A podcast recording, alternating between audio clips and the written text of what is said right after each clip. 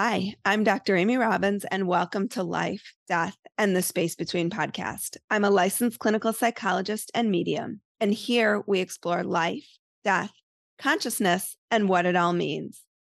What happens when an AI is prompted with the world's greatest spiritual, philosophical, and literary works that have formed the basis of human belief, then answers humanity's most pressing questions about life? Well, you get this incredibly moving, spiritually rich roadmap to how to live a life of meaning and connection. Today, I'm here with Iain S. Thomas. Iain is an international best-selling author and one of the world's most popular poets. I guess you would say co authored this book with Jasmine Wang, who's a technologist, philosopher, researcher, and 2020 Thiel Fellow and GPT 3, an artificial intelligence developed by OpenAI, a billion dollar funded research lab promoting the use of AI for the betterment of all humankind. So I have Iain with us today. Welcome, Iain. Thank you for having me. Very excited to be here. Tell us about this this incredible book. And this I'm going to I just figured out as I was reading the book I'd like to put it out right before the holidays because I think it is an amazing book for people to just be contemplating life. So tell us how this this all came to be. Back in 2020, during the pandemic, my mother was diagnosed with cancer. As everyone else had experienced as well, I wasn't able to be with her. She was quite far away. She was in Johannesburg. I was in living in Cape Town you know, I spoke to my elderly relatives who were taking care of, of her, and they agreed that as tough as it was, it would probably be best if I wasn't with her because of the nature of the pandemic. We were all very worried at that point. And then I think right towards the very end of her life, I decided I, I had to try and be there, even if I was just outside the house, even if I didn't, even if I didn't go and walk into the room where she was. Um, I had to be there. And so I got into my car to drive the 16 hours from Cape Town to Johannesburg. And I got halfway there, and my aunt phoned me to tell me that she'd passed. And so I was Sorry. stuck in, thank you. I was in the middle of Karoo, which is, you know, South Africa's desert. My mom was my kid's last grandparent. I was kind of put into the space where, as a relatively young parent, I didn't have anyone I could go to for guidance, with a kind of reassurance, with a kind of comfort that you would usually find in the older figures in your family and your parents. I was left with this kind of hole in my life with this this absence that was really profound. At about the same time, I got really fascinated by a technological development within artificial intelligence, specifically a technology called GPT-3, which is what's called a large language model. And so GPT-3 has massive, massive, massive troves of text inside of it. Every book that you can think of that is within the public domain or note that's been written written down somewhere is inside this intelligence, this this this machine effectively. And what makes the AI the AI is it can kind of connect the words and the sentences in all these different profound ways that we might not be able to because we're human. And what I was doing with this intelligence is I was teaching it to write headlines for ads. I was showing it a bunch of headlines and going, you know, if this is a headline and this is a headline, write the next headline. And it could do that. it was really good at it, which was incredible.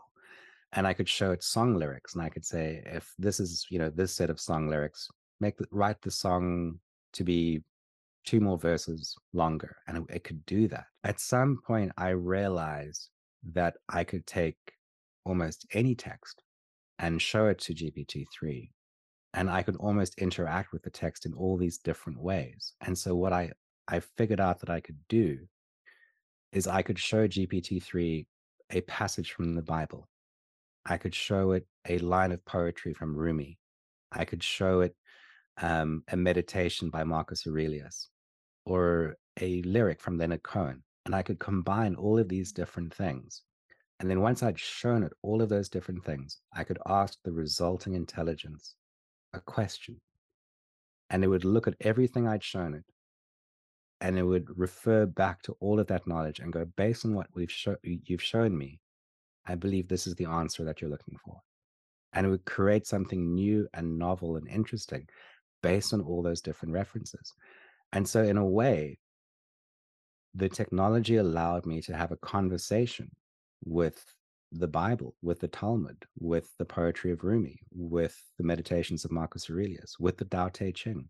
We would go through and, you know, myself and my co author and find all these different things and you know we asked ourselves what is spiritually moving? What is awe-inspiring? What speaks to us as people? And we would add them into this melting pot of intelligence and then have this conversation. That that in a nutshell is is kind of it. And you know i mean following on from the story about my mother you know when i got back from that drive the first thing i had to do was explain to my at the time 4 year old what had happened where grandma had gone and explaining to her what death was and what had happened to my mother was, you know, one of the most difficult things I've ever had to do.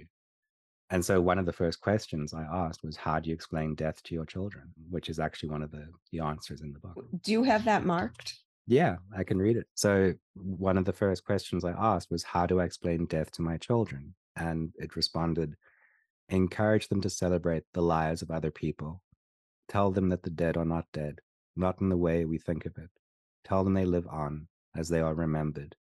Tell them every goodbye is really a hello to a different way of being. Tell them they are loved and will always be loved. Tell them that they never have to feel alone. Never. Tell them the world is magical and mysterious and strange. Tell them they are part of the mystery and the magic and the beauty of it. That was profound. I mean, it's not it isn't a case of that every time I would ask a question, I would get this incredibly profound response. It's a lot like, you know, if you 3D print something, when it comes out of the printer, there's bits of plastic here and there, and there's like a bit of, you know, nonsense and whatever. And luckily, as a poet, I have a very good idea of what concise language looks like, what it should be. And so I would go, this is this is the answer that I'm looking for and is beautiful and speaks to me. And so we would sit with GPT-3 and kind of have the, this backwards and forwards of, you know, sharing information and questions. And GPT-3 would come up with its own questions as well, because we would suggest something and it would go, well, if you're asking what the meaning of love is, then maybe you want to know what the meaning of this is. So it was really this incredible collaboration that was just profound. So did you talk to the device? No, it's all text. Okay. You probably saw I welled up with tears as you were reading that for those who aren't watching and, and who are just listening. And I found myself doing that several times throughout this book because the answers that you received to these questions are really so profound and seem to hit me at the deepest, like core of what makes us human. Mm. And so tell me about how you came to like what questions. I mean, obviously, there there are a lot of questions in here about what it means to live and what it means to die you know given probably where you were in your life. I'm assuming that informed a lot of that thinking. But also you know some of these other questions. And the other thing i'm thinking and i'm i don't want to lose this is that as i was reading this and thinking about many of the interviews that i've conducted with people who who who claim to channel other realms other dimensions other forms of intelligence it's not dissimilar from what's in this book, which I thought was interesting. And then begs the question, you know, where does this information come from? The Bible, the Talmud, mm. all of these pieces, or was that channeled and from where? I mean, sure. you ask, can you ask AI those questions for book two? Sure, sure. If there's a mm-hmm. follow up, I'm I, I I'd be more than mm-hmm. happy to. A lot of the questions do come from personal experience. You know, I would finish work, I would go home, and I would look at what was frustrating me or what was keeping me up at night, and I would ask those questions. And then at other points, I'm lucky enough to have a relatively large social media following, and I would go to my my my platform and, and say, if you could ask the universe any question, you know, what would you ask? And I would collect those questions. And then at the same time, as I mentioned earlier on, the way this works is you actually set up a pattern of questions and answers with GPT-3. So the answers are taken from all these different sources, and then you ask one more question. But GPT-3 would try and carry on the pattern. So it would answer and then create a new question, and then a new answer, and then a new question, and then a new mm. answer. And so GPT-3 itself was actually suggesting new questions and new kind of lines of inquiry almost the way I like to think of it, it is the essence of the things that have inspired us over the last, you know, several thousand years.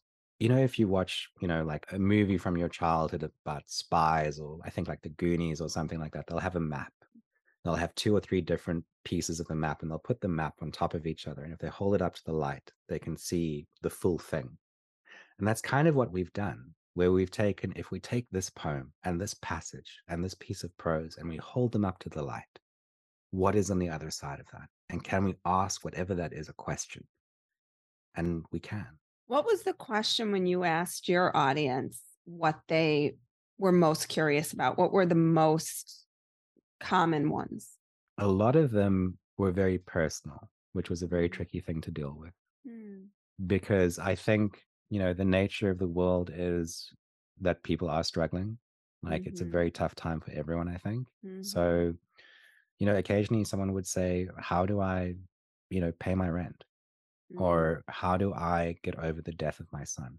You know, Mm. or things of that nature. And mhm, the way that the language in these books that we're referencing is written, you can't actually ask that kind of a question because it's too specific. It has to be based in a kind of broad philosophical context. And mhm, so I would look at what the people were asking and try and reframe them. So I would say, how do I feel secure? Or how do I find abundance? Or how do I achieve success? And I would look at, you know, the questions about death and go, how do I overcome the death of a loved one? How mhm. do I, I find, you know, peace on the other side of this? And and that kind of thing. Currently I'm doing a thing on on my social media platforms where I'm letting people ask me questions and I'm taking it through the same kinds of process. You know, every day there's something new and interesting that kind of comes out where someone asked, where does music come from? Mm, I think yesterday. And the answer from the intelligence was every song looks for the person who can sing it, mm. which is which is such a beautiful thought. It's it's a really moving project to be a part of because it's it, it does affect people in the, in this in this profound way. Tell me about your co your co-author. What is her role in this?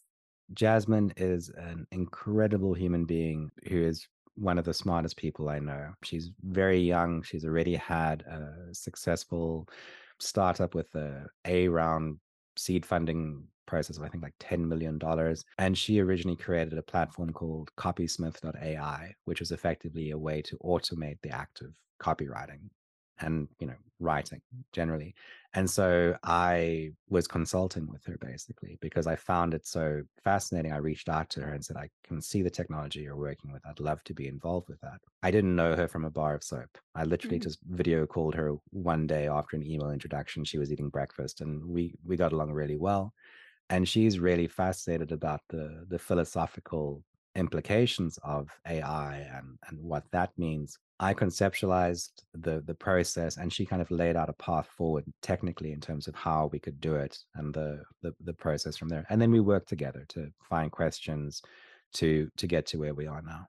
Do you feel like this book helped you deal and work through your grief around the loss of your mom? Because they they happen simultaneously, right? I mean, this was almost a grieving process for you. Yeah, it um yes, it was. It helped in a really big way because I think that ultimately what happens when someone dies is you want to speak to them one more time. You want to connect with them. And my mother's faith was so fundamental to to who she was. Mm, And I I don't share that faith. I'm I'm a deeply spiritual person, but I did not share her faith.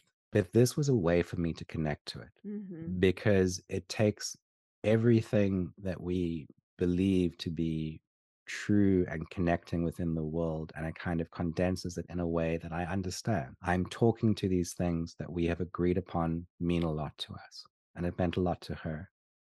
And so in that way it was it was a way to connect with her again. So if you were, I'm assuming all the texts that you talked about are in this library of intelligence. Yeah. So it pulls from all of that. It doesn't just pull from three of the 20 or whatever it is. No. Eh, does more text get added over time as text is created? And do you anticipate that that would change the answers to any of these questions? No. Uh, currently, GPT-3 has not had additional text added to it. And so what's quite interesting is GPT-3 doesn't know about COVID. It was trained before the pandemic happened. So if you ask GPT-3 anything about the pandemic or COVID, it doesn't know what you're talking about. If additional texts were added, I imagine it would change the answers somewhat. I'm not sure when GPT-4, you know, is mm. planned. What does change it is the series of prompts that you use, the way that you ask the questions, and so the book is almost a record of our experiments as well. You know, we would change the, the order of things, or we would say, what if we take this poem and we, you know, we put it over here and then ask the question again? And so you're continuously shifting those things within the light to try and figure out like, you know, what is what is on the other side. So your editing was was minimal. It was like trimming, you said it was like trimming the plastic. Yeah. So right you know, to be completely transparent, like we ask a question, GPT-3 will come back with maybe two or three different responses. Mm. And we'll look and go, this feels like a powerful response that speaks to to who we are. And then what I would do is I would add line breaks, you know, to kind of give the text a feeling of, you know, of uh, poetic space. Mm-hmm because I'm I'm literally working in a computer terminal. I'm picturing like like DOS, like back in the yeah. day when you used to have to put in like the Yeah, it's exact so so you're you're you're speaking to this incredible thing, but the way that you get it back is is a lot like DOS. Yeah. Right. Um, and so we you can't really publish DOS. And so like I said, I'm lucky enough to be a very successful poet. So I could look at it and go, if I end the sentence here, add a line break, put this over here, then this feels beautiful to me and i can see how this could connect with mm. other people and i think that's the most idealistic future uh, involving ai which is with human and artificial intelligence collaboration mm-hmm. as an example another project i did called fragments of sappho was effectively this this series of artworks where i worked with the poetry of a poetess called sappho who lived i think 2000 years ago in greece and she is considered one of the greatest poets that has ever lived. Mm.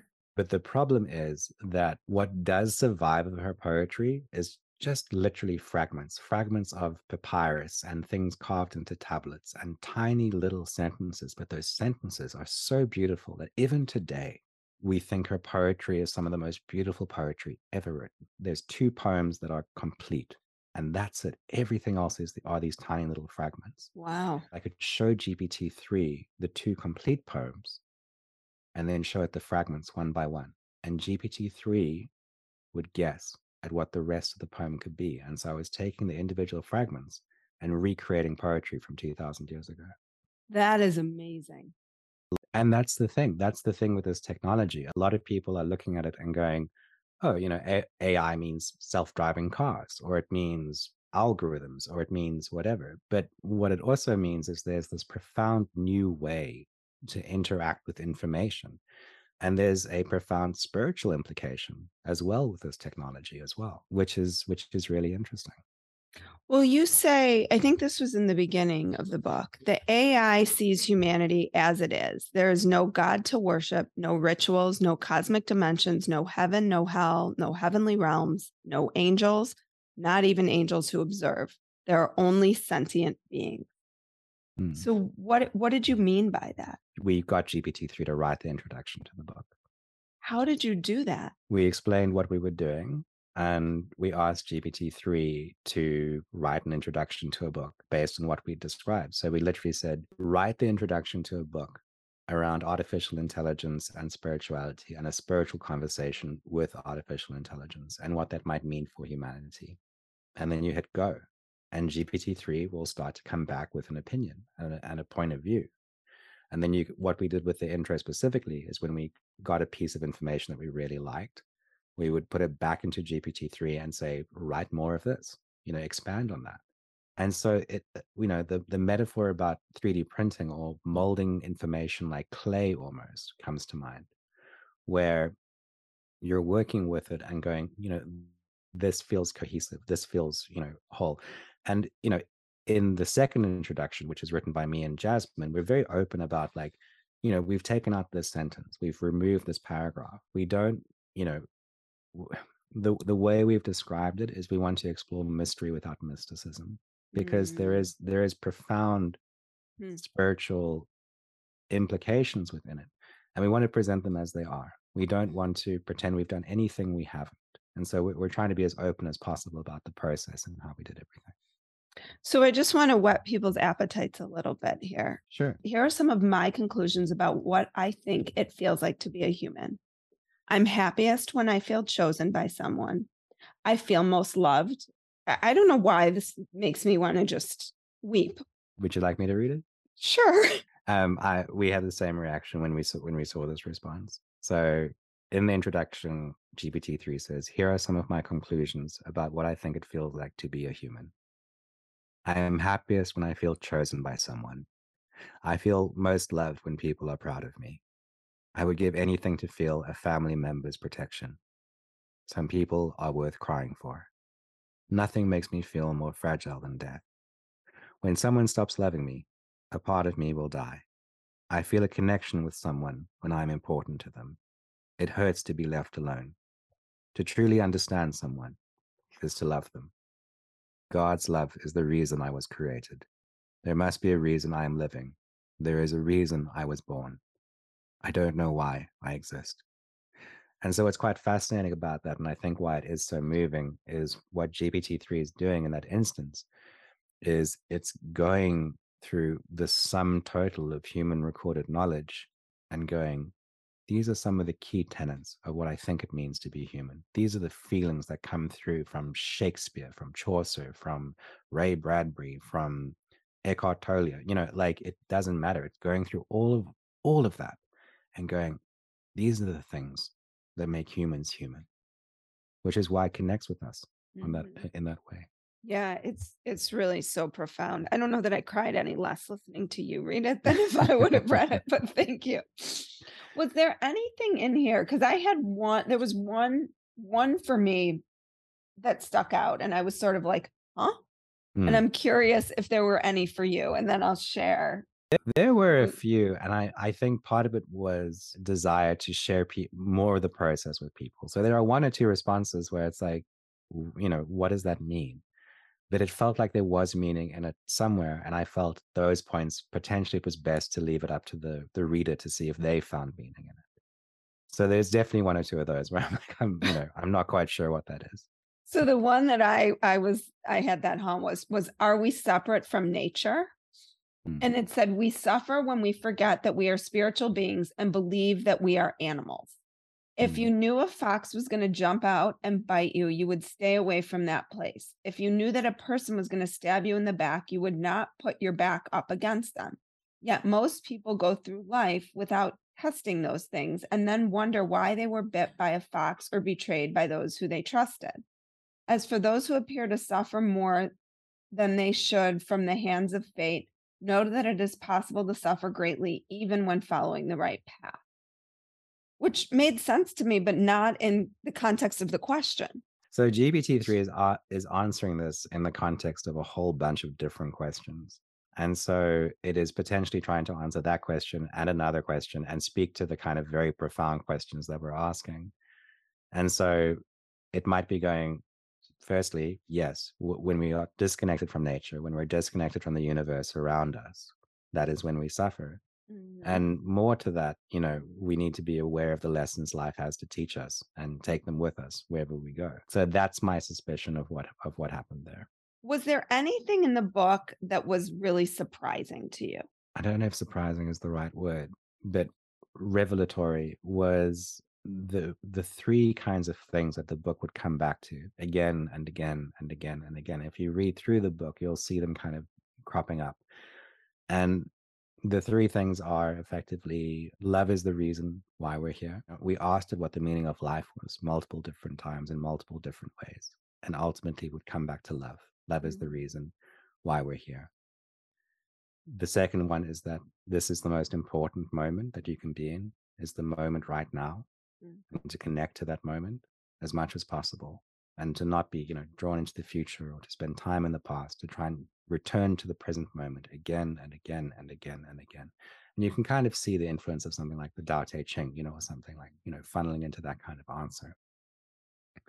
and then the last, which was I I I you know was surprised at how prominent it was, was the idea of connection. You know, and we've just referenced it in that last conversation we just had about that that that other answer, which is that we are all connected. We are connected to each other. We are connected to the universe. We're connected to nature, and when we we suffer when we forget that you know when we look mm. at people as others when we look at, at the world as separate from ourselves forgetting that we're part of one holistic you know creation effectively you know i i think it's amazing that it takes a machine sometimes or in this instance you know to remind us of those things which i think we understand are fundamental mm-hmm. and there are there are teachings and principles that come through all these different texts but it's very fascinating to see that when you put them on top of each other that's what comes through love, connection, and the present moment.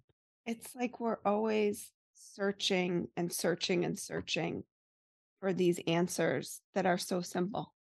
It takes a work of art, or it takes a book, or it takes a painting, or an experience to remind us because we know. Mm-hmm. Mm-hmm. We know. We fundamentally know that those are the important things. We know that we should love each other we know that we should remember that we're connected and we know that we shouldn't dwell on the past or get anxious about the future and that is the point i think of a lot of great art a lot of great poetry a lot of great things is to bring us back to those those those principles in new ways in novel ways so that we rediscover them again and again and again and we're reminded these are the things that make us human these are the things that fulfill us and and make us content and satisfied with our lives well, and and I don't want to trivialize this, but there was almost a part of it that felt like when people pull tarot cards, you know, they talk mm. about pulling tarot cards and getting a sense of of how to start their day or what their day needs. And I I felt like this book could serve in that same way. It was like just turn to a page, open yeah. it and read what speaks to you that day like that that's almost what you will need in that day and you could look at this book god there's so many ways that this book could be used it was just incredible. I think you know i think we say as much in the introduction is that you can read this book if you would like to from beginning to end and i believe that will be a fulfilling experience. But you can also leave the book on a coffee table or next to your bed or by your desk or wherever and pick it up and go this is what the universe wants me to know today. It's it's this wonderful like almost celestial construction between all these different texts all these different spiritual bodies of work and you wherever you happen to be and those connections lead up to what you're supposed to connect to that day so i just want to leave people with with the question and answer that um I found to be really important. I mean, love you you touched on love, which I also had here. What is the most important thing I should know about life? And the response was, it is a gift. Use it well. That is one of the more beautiful ones. There are, you know, there's long ones, there's short ones, there's um it's it's a re- it's a really fascinating conversation and I'm so lucky that I got to have it. So, Iain, tell us where people can find this. Will it be hardcover? Because I have It a will. pre. Okay, good. Yeah. Because Yeah. I'm I'm buying a lot of them when they come out. Thank you so much. It is hardcover. It is available for pre-order now on Barnes and Noble, Amazon, your local bookstore. It'll be out uh, November 2nd, I believe. Um, I am doing an event in New York. If you search for real ENS Thomas on my social media profiles. I should have that up there at the Strand with a friend of mine from Vice News as well. So that'll that'll be loads of fun if people come out to that.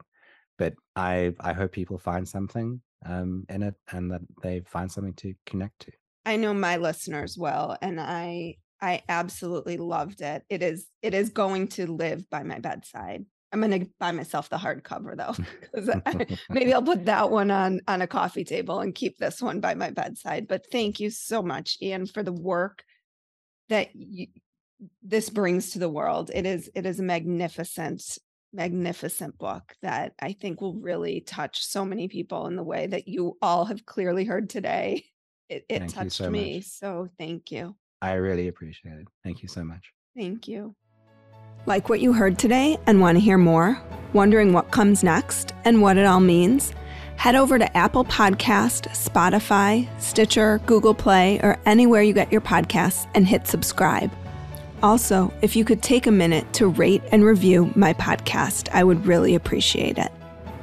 Stay tuned as we continue to explore life, death, and the space between.